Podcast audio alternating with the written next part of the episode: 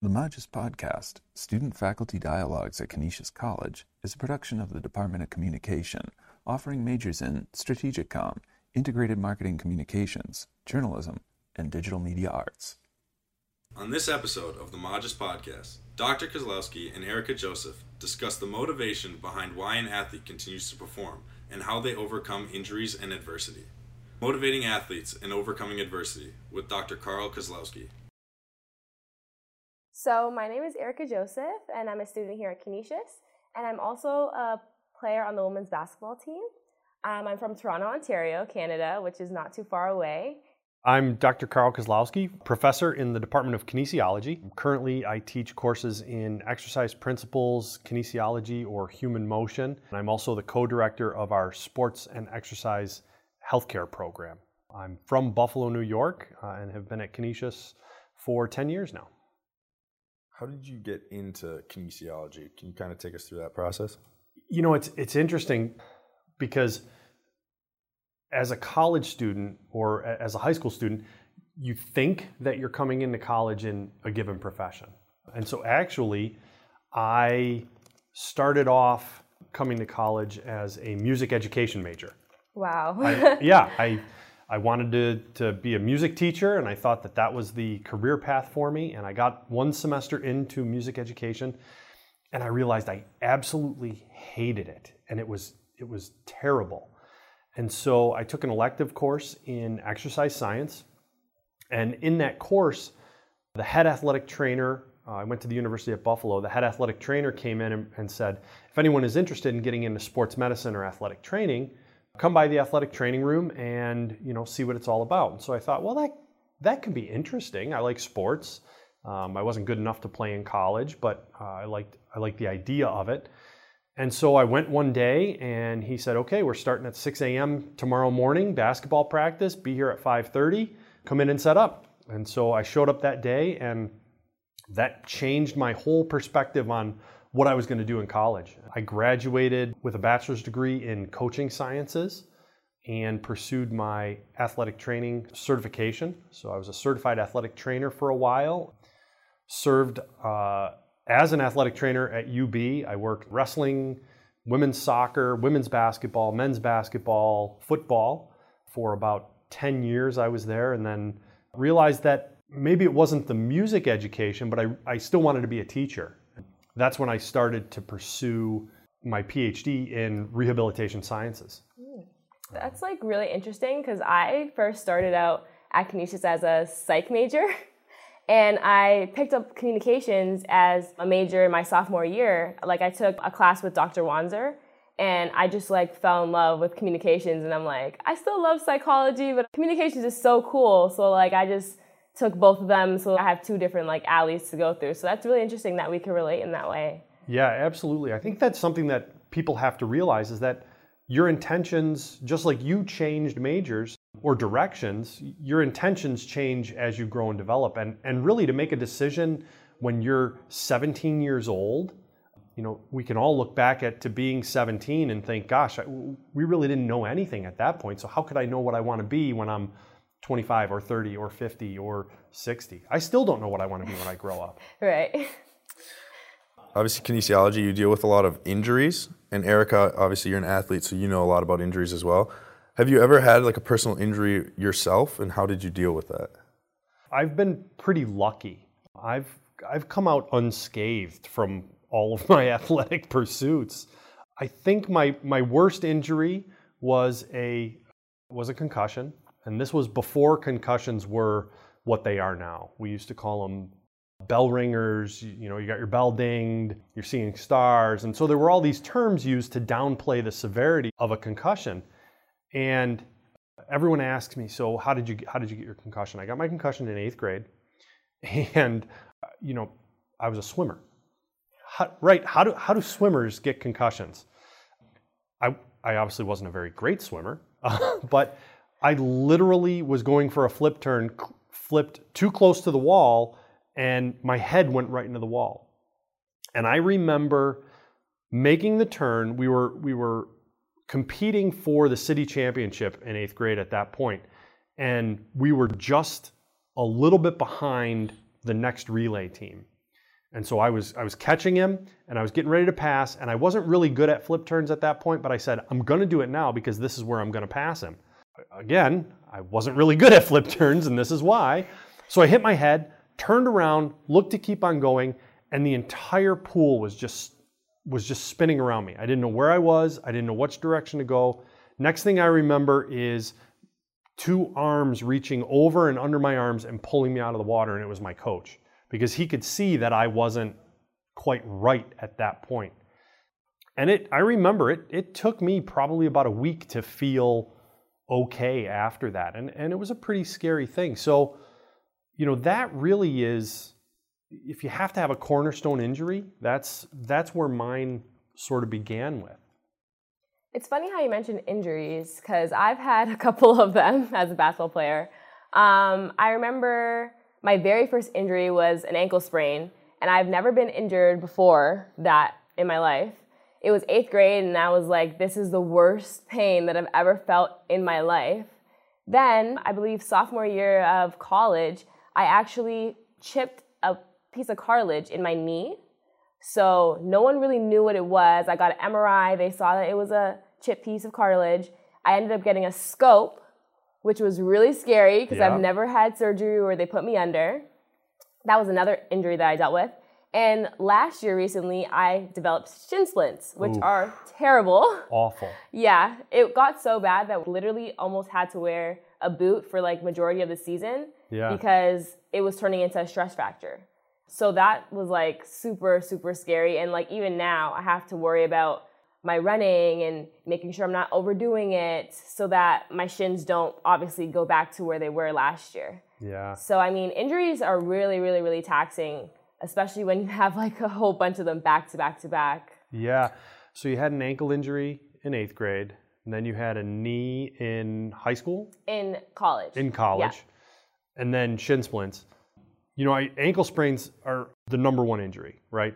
Especially in the sport of basketball. I, I don't know that I've met a basketball player who has not sprained their ankle at some point. But I look at things and I think, okay, did that initial ankle injury then set you up for all of the other injuries that you you've had there, right? Because if you think about the body as like this long sort of interconnected chain, right? Each piece is reliant on the next piece. So as soon as you get a weakness in one segment, it can affect something further up. It can affect your shins, it can affect your knee, your back, your shoulder. And so a lot of times you can't think of injuries as just an isolated incident. They're really there's a lot of overlap, you know. And shin splints for a basketball player, I mean, you're not running in runner shoes. You're you're running in basketball shoes Right. that are not designed to run the distance that you guys run in a practice and you're running on a hardwood floor you're not running outside on a soft track or on a trail or something that's going to give you a little bit of a cushion so it's not surprising not at all Right. especially after well when did you start playing basketball So I started playing basketball when I was about 13. I kind of started a little late. okay But yeah, when I was about 13. think of the cumulative years now you know seven eight years of playing basketball year round Right. that's a lot of time on your feet in those shoes Yeah. Now, as far as the mentality comes, when you face those injuries, Erika, like how how did you stay focused throughout that? Because I know having an injury kind of it's a step back, and it'll allow you to like kind of refocus and try and figure out how to keep pushing through that. So, how did you go about that? What treatment did you seek, and how how did that make you feel? So with my knee injury, I was kind of lucky because I got um, surgery in the summertime, so I didn't really miss out much. The rehabilitation period was not too long. I believe it was about maybe four to six weeks where I couldn't really do anything. So that was pretty nice. But in terms of the shin splints, that happened in the middle of our season, which was honestly terrible because I had to walk around in a boot, I had to miss games, and honestly, like, it's hard to stay motivated when you're injured and you really want to be out there on the court. yeah And then to make things even worse, COVID hit. So now it's like I have shin splints, I'm isolated, people are getting COVID. It was just a whirlwind of emotions. Yeah. And it was really, really, really draining because, you know, there was just so much adversity and it just felt like we couldn't get over that hump of adversity. Yeah. So you talk about like sort of this cascade of events, right? One thing and then another and then another. And that I think in the context of injuries, that that environmental or social context that you bring or or that you're faced with when you're injured is oftentimes something that people don't think about. It would have been easy for you to say, I'm done. I can't do this anymore. You know, this stinks. I'm injured. We've got COVID going on there. Um, I'm just going to call it a year, you know, and lay off. But the fact that you were resilient enough through all of that adversity, adversity to to j- sort of change that around and keep going, that says a lot to your individual character, you know. And so, following an injury, I think one of the important things you have to think about is what am I bringing to the table, and then what sort of social context do I have around me? Because both of those things contribute to whether you're going to make it through or not. Because there's there's a lot of people who probably faced with a similar knee injury and then shin splints probably would have you know called it a, a day. Um, and oftentimes we think of those people as being less motivated or they're lazy or they just don't want to do the work. But maybe to them that social context that they're faced with is an imbalance. It's, it's more overwhelming than their individual strength. And so I think, I think when you think of injuries, you have to, you really have to look at what am, what am I bringing to the table or what is the athlete bringing to the table? And then what else is going on in their life, right? It's much easier to stick with it if you're having a good basketball season, right? right. The, if the team is winning and you're injured and you're out, like that motivation, that personal motivation and the social motivation levels are, are both very high for you to get back in and, and contribute and be part of it. While the opposite is also true. Uh, if you've got high motivation, but the team isn't being successful and you're faced with a lot of challenges, well, maybe then your individual motivation to, to come back right away sort of drops down. And also, that actually relates to our team last year as well is that our social motivation and our individual motivation was just not connecting, especially because we were also losing games. So obviously, no one would be happy about that. So a lot of people face a lot of like depression and sadness because we're stuck in quarantine every two weeks. Like we'd go into quarantine for two weeks, a week would go by, and we'd go right back into quarantine. We'd come out and have to practice, and then we'd have to play games and then we'd end up losing because we're not in the right shape, we're not in the right condition, our bodies aren't physically prepared for a 40 minute game.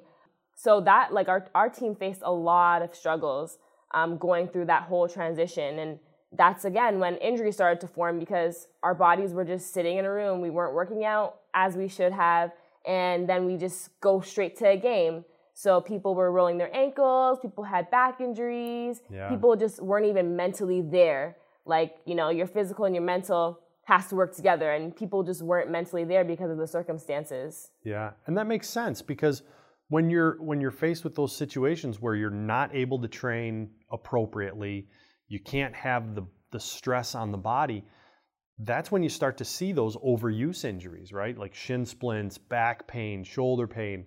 Those are just an accumulation of all of these little things where your body isn't strong enough to survive a 40 minute basketball game, you know, running up and down the court. And this really, this, you know, what you bring up there about the, the fact of going in and out of quarantine and facing a lot of sort of mental challenges with this. You know, this is a big difference in, I think you have to look at are the athletes, uh, what's their motivation? What's their motivation to perform, right? And we look at motivation in terms of two different things. We look at intrinsic motivation and extrinsic motivation. Extrinsic motivation is what we see, right? Here's the here's the championship trophy. Here's the Super Bowl trophy. Here's the parade you're going to go on and here's your t-shirt and here's your medal and those things are extrinsic to the individual. And and what we see is we see a lot of people who are extrinsically motivated to succeed. I want to win. I want my name in the paper. I want to win the award. I want to be recognized. The other one is the intrinsic motivation. What do you want inside? Um, intrinsic motivation is things like I want to get better at a skill. I want to be more in shape to play the sport. I want to contribute to the team. I want to contribute to the win. Those intrinsic motivation things tend to help athletes a lot more than the extrinsic. And I think what you saw is we faced a year of adversity like no other. And, and when you're quarantined or you're taken away from the sport that you play, we've ultimately taken away your extrinsic rewards. You can't play games that are out of conference. You can't play against some of the teams because games got canceled. And so, if that was the reason that you were playing and that gets taken away, your motivation to work out and exercise just plummets at that point because you've got nothing driving you. Whereas an athlete who says, you know, I want to stay in shape. I know I'm in quarantine, but I've got to do something in my room. And so then I'm going to start to work out on my own and do as much as I can.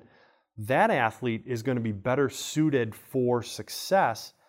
And they're also going to be more resilient against the negative impacts of all of these other things that you are facing through an athletic year, be it injury, COVID, coaching changes, schedule changes, losses. Motivation comes from a, a, lot of different places that we have to look at. Going into the aspect of like injuries and the intrinsic and extrinsic motivation, when an athlete's faced with heavy injury or like the shin splints or the scope within the knee, how does that intrinsic motivation stay there? How do you find an athlete struggling with those situations? That's a great question. An intrinsically motivated athlete who is also injured, what it does is it becomes important to them to heal for the sake of healing, to get better. I think the way that I approach that sort of thing is what is going to help that athlete get through their rehabilitative exercises, right? If I can see that they're an extrinsically motivated athlete, I'm going to point to the outcomes that they could get to. Look, if you do these exercises and you stick to these treatments, we're going to get you back on the field. You're going to regain your position on the team. You're going to get your playing time back. You're going to be able to compete for the postseason awards or playoffs or championship game. An intrinsically motivated athlete, I'm going to look at in terms of look, I want you to get healthy, right? I want your tissue to heal. I want you to be able to walk again. The other things that I use with intrinsically motivated athletes is I try to separate some of the sport outcomes from them. And I talk about things later on in life. Like, we want to stick through this rehabilitation now because later on in life, when you decide to have a family, you want to be able to play with your kids. You want to be able to have a functional life after sport because that's you know something that every athlete has to think about. No athlete is able to compete from day one until the day they die. There's some point when you retire. And what are you going to do after your retirement? And so finding that intrinsic health motivation is important when you're facing an injury for the intrinsically motivated athlete, while looking in the context of sport and outcomes and accomplishments is going to be more relatable to the extrinsically motivated athlete.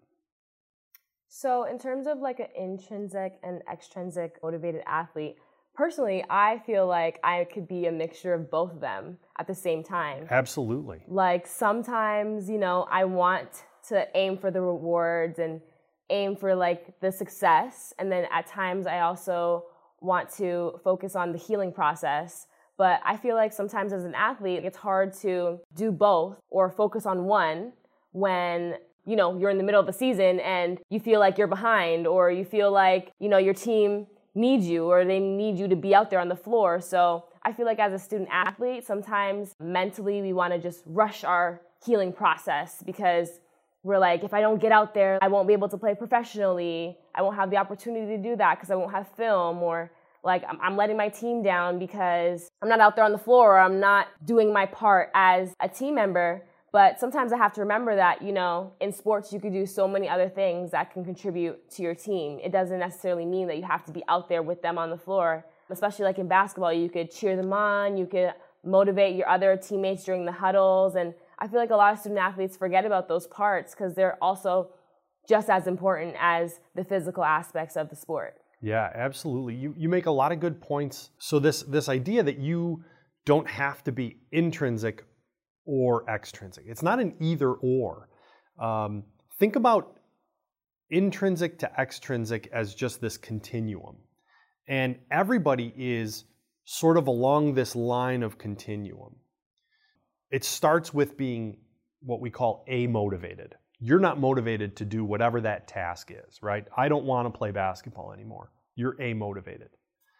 And then what what typically people follow is they move through this being extrinsically motivated by external rewards, right? Maybe you maybe you're named an all-star or you're the star of the game, you score a basket, right? That's an extrinsic motivation. I've taken the basketball as a young athlete and I put it through the hoop. I scored, everyone cheered. Oh my gosh, this is great. I want to get that basketball again and I want to put it in the hoop because everyone cheers. Or blocking a shot. Oh my gosh, I just blocked this shot. Everyone cheered. So there's an extrinsic reward. So that reinforces your motivation to do it again and again and again. And so the more extrinsic rewards you get, the better it feels, the more you want to practice. Well, at some point, you decide, I want to be a better shooter. I don't want to take the easy shots. I want to learn how to shoot from the corner, which is a hard shot. And so you practice that. But you're now you're practicing it just for the sake of you getting better. And so now you're working towards that intrinsic motivation of the skill rather than the extrinsic of people cheering. Once you gain that skill, you make the three point shot from the corner. It's unbelievable, right? Michael Jordan jumps in the air, he pumps his fist, the crowd goes wild. He is again extrinsically motivated, and it, it continues to just build. So I think we have to think about motivation in terms of that no one is one or the other. We, we're all a mixture. We also have different motivations depending on the task that we face, right? Your classroom motivations, Erika, are very different from your on court motivations. You may need an extrinsic motivation in class to get your paper back and see that you've got an awesome grade on it. And that allows you to get motivated to do the next assignment. Whereas in basketball, it may be the intrinsics of you playing and you just feel like you're into the game and you're doing it for yourself and you love it and you love the way it feels to, you know, catch someone on a crossover and, you know, leave their ankle braces back at half court while you're going around them. Like that's an intrinsic factor. So again, you have to think about what social context am I facing or what environmental situation am I facing and how am I motivated? Is it intrinsic or extrinsic? So it's all of these things that sort of play together. As far as it goes within championships, you see a lot of an extrinsic motivation because you received that championship. However, if an individual maybe was injured most of the season and felt as though they weren't participating a whole lot within that championship team, how would you see a player trying to come back and feel as though they can join that team and be motivated to continue to help? Championships are an interesting concept when it comes to motivation essentially, that's why people play professional sports, they play college sports, they play high school sports, is I want a championship. Go to an intramural program. Why are they playing the intramurals? To win the intramural championship. Now, this puts people in an interesting context because it is completely about ex- being externally motivated, and now I'm comparing myself to you, right? In the very least, 50% of people are going to lose. You and I race. I'm sorry. I don't know if I may not look it in my bow tie, but I am fast. I'm going to beat you, Erika, right? Sorry. So you're going to lose the race. Well, that competitiveness can be a disadvantage because if you enter a situation knowing that you're going to lose and knowing that you have no shot at the championship or winning, that may end up demotivating you. Alternatively, if you know it's going to be a blowout, we're going to say go and you're to the finish line before I even get out of my stance. That may reduce your motivation because you know you can beat me. So you're going to, you know, take your time and uh, I know I can beat Dr. K. He's, he's got no legs. So all of these things come into context. Championships are interesting because I worked with an athlete once who had an injury, had a concussion. My graduate work was in uh, using exercise as a rehabilitation from concussion, and this was a professional hockey player. And we were having a conversation one day. Uh, it was this athlete was out a long time from sport, but he arrived at the arena and he saw me later that afternoon and he was just all kinds of frazzled. Like he was just he was angry and depressed and he he didn't want to do his exercise that day and he walked in with with a and I'm not kidding you. He walked in with a jar of peanut butter and a spoon and he had eaten an entire jar of peanut butter. Like he was he was just depressed and just doing this stuff and I'm like, "You can't you can't eat a whole jar of peanut butter. That's bad." And so I got to the question of so what what caused this? And he goes, "You know, I'm just pissed off because I go to the arena to be a part of the team and as I'm walking down the hall, everybody's going, "Hey, how you doing?" "Hey, how you doing?" And they're all judging me. Like, "Why aren't I playing? Why am I out with a concussion? Why am I having these problems? Why haven't I been able to contribute?" And I said, "Well, let's let's look at that situation. If you see somebody you haven't seen in a long time, what do you say to them? "Hey, how you doing?" Contextually, it means nothing more than, "Hi, how are you?" Right? It means, "Hey, good to see you. Haven't seen you in a while." It's a common term. But this individual who was injured took that social cue and flipped it around. He was hearing them say to him, Why aren't you playing yet?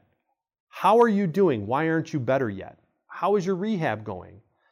When all they were saying was, Good to see you. And so here's somebody who is out of the team, but facing a lot of motivational adversity internally. The context around was very socially supportive. The guys were glad to see him. He was glad he was back around. So you have to look at that athlete that's injured and how are they going to approach the situation and how how might you help guide them to approach it in a positive manner that the teammates want them around. And the things that you mentioned Erika about cheering from the bench, being a part of team meetings, coaching younger players, learning. If you can allow an injured athlete to take those pieces and still contribute or at least still feel part of the group, that becomes important for them when they get to the point that they want to rejoin. When you, let me let me ask you a question. When you had your knee surgery and you weren't able to play with the team at that point, did they have you doing exercises or being out courtside while the team was training? Yeah, of course. Anyone who's ever injured usually comes to practice same time, comes to lift same time, watches all the exercises or activities that we're doing. Usually, when I was injured, I was on the bike on the side, cheering my teammates on, just doing bike workouts. So I was still doing my part in getting back on the court in a sense. Yeah. Did you find were those good workouts for you when you were on the basketball court next to the team practicing or were those sort of workouts going through the motion? I would say that in, maybe in the beginning, it was kind of like going through the motions. But then, you know, I had to kind of like dial in and I was like, if I continue to go through the motions, I'm not going to get better and I'm not going to be able to be on the court with everybody. So I picked it up and, you know, my trainer was great. She motivated me a lot to want to get better and to motivate me to be back on the court. So I feel like it's a lot has to do with your outside factors a lot has to do with your teammates, your coaches, and your trainers. You know, if you're kind of internally, back to what you said, internally thinking about all the different aspects by yourself, you know, everyone needs support. Everyone needs the support of their teammates. Everyone needs the support of their friends, of their parents, just support in general. You can't do everything alone, especially when you're injured. You know, your mental just can fade away and you can just completely be demotivated and lose interest in the thing that you love. So I think that when your teammates are there, you know, talking to you on the side, giving you high fives, or your coaches are like saying, I see you working over there, yeah. Erika, on the bike. Like, I yeah. see you over there. And your trainer's like, hey, I see progress from last week to this week. Like, you're doing a lot better than you were in the previous weeks. Those little things motivate you to want to continue to go and continue to work hard and continue to want to be on the floor with your teammates. Yeah. So I feel like it's a lot has to do with the outside factors to get somebody who's you know a little more internally demotivated demotivated to get them to be more motivated. Yeah. Because a lot of people can't really pick themselves up by themselves. They need people to help them and to pick them up and to, you know, carry them along with them. Yeah. I mean, this, so the idea of you being on the court, doing an exercise on a bike while the team is practicing and the coaches can see you, that's intentional by design. Could you get a better workout one on one in a sports performance center or in the athletic training room? Absolutely, right? If I put somebody right on you and we're saying, Erika, pedal faster, pedal harder, let's change the resistance, we certainly can. But what we lose out then is we lose out the intangible items of you seeing your team, your team seeing you still working, the coaches know that you're doing something, you know that the coaches recognize you. And this motivational tactic of having an athlete perform their therapeutic exercise while the team is watching, it's all about that keeping you motivated, integrating you into the team, and not losing contact. I think that's a huge part of the injury rehabilitation. A lot of times when athletes start their exercise process, they would often say to me, you know, why do I have to do this on the basketball court? Why do I have to do this? Why do I have to ride the bike on the football field? I, you know, I feel like a dummy out here. Everybody's looking at me and judging me, and I, you know, you just have to encourage them. Nope, you're, you know, you're here for a purpose. I want you to watch the plays that they're running or learn as much as you can while you're doing your exercise. Do I know they're not getting a great workout? Absolutely. But the mental component of them being there and being seen and seeing others, we can't downplay that in the in the rehab and recovery of our athletes. Like that again, this is the context. I need to give you some extrinsic motivation watching your team play to help move you along that continuum to become more intrinsically motivated just like you said that you're going to pedal harder to get back to again live up to the standards of the coach and the team and you know, re-engage and end up contributing. That's perfect. As we kind of begin to like wrap up a little bit, do you have any recommendations for like a self-help and sports longevity, whereas in like the kinesiology aspect of it? So this, the idea of continuance or perseverance or continuing to exercise, continuing to stay physically active, it's all about motivation. You know, we, we talked, we mentioned earlier that all athletes retire at some point. Some retire sooner than others, right? My high school all star days were long over, and I knew that that, my, that was my retirement date. Some people go on to play college and then they retire. Some people are lucky enough, a very small percentage are lucky enough to play at the professional ranks. But at some point, they make the decision to retire. What we have to think about is when we take away those extrinsic values of being around a team, winning a game, winning a race, winning a championship, what's going to keep us engaged in sport and physical activity? The more that we can move down the continuum towards being intrinsically motivated the greater our chances are of maintaining a compliance with an exercise or a physically active lifestyle. Doing so just to enjoy your body moving, knowing what it feels like when you're running or when you're playing basketball, feeling the joy of connecting on a pass, skating down the ice. All of those things are what's going to keep someone physically active throughout their lifespan. Exercise programs have about a 50% adherence rate. So one out of two people are going to give up exercising at some point, or they're going to change programs, or they're going to struggle with it. And I think the more that you can dial in with what do you really enjoy yourself about the sport or activity, whether it's running or lifting weights, the more that you can do to intrinsically motivate yourself, the greater your chances of maintaining physical activity, exercise, and sport throughout your life. I definitely agree that it is more intrinsically motivated, especially the longer you get into your sport.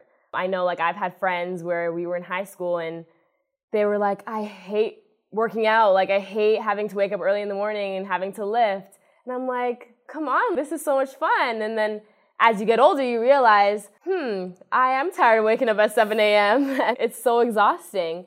But I guess like the love that you have for it you know, drives you to continue to play, continue to work out, or continue to run, or continue basically to stay active. So I definitely think that that plays a important role in, you know, staying active and working out in longevity for your lifetime. Erika, I think I think that you said the key intrinsic word. It's three letters, fun. If you can find something that you find fun and enjoyable, you are intrinsically motivated to make that fun and have that happen again. Once you get to that point, it's all cookies and milk, man. You're set.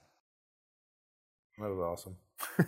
well, it was so nice having you and speaking to you on the show. Thank you so much for coming. And thanks for having me. I, I could go on to this for hours and hours. So just, just uh, yeah, thanks for having me.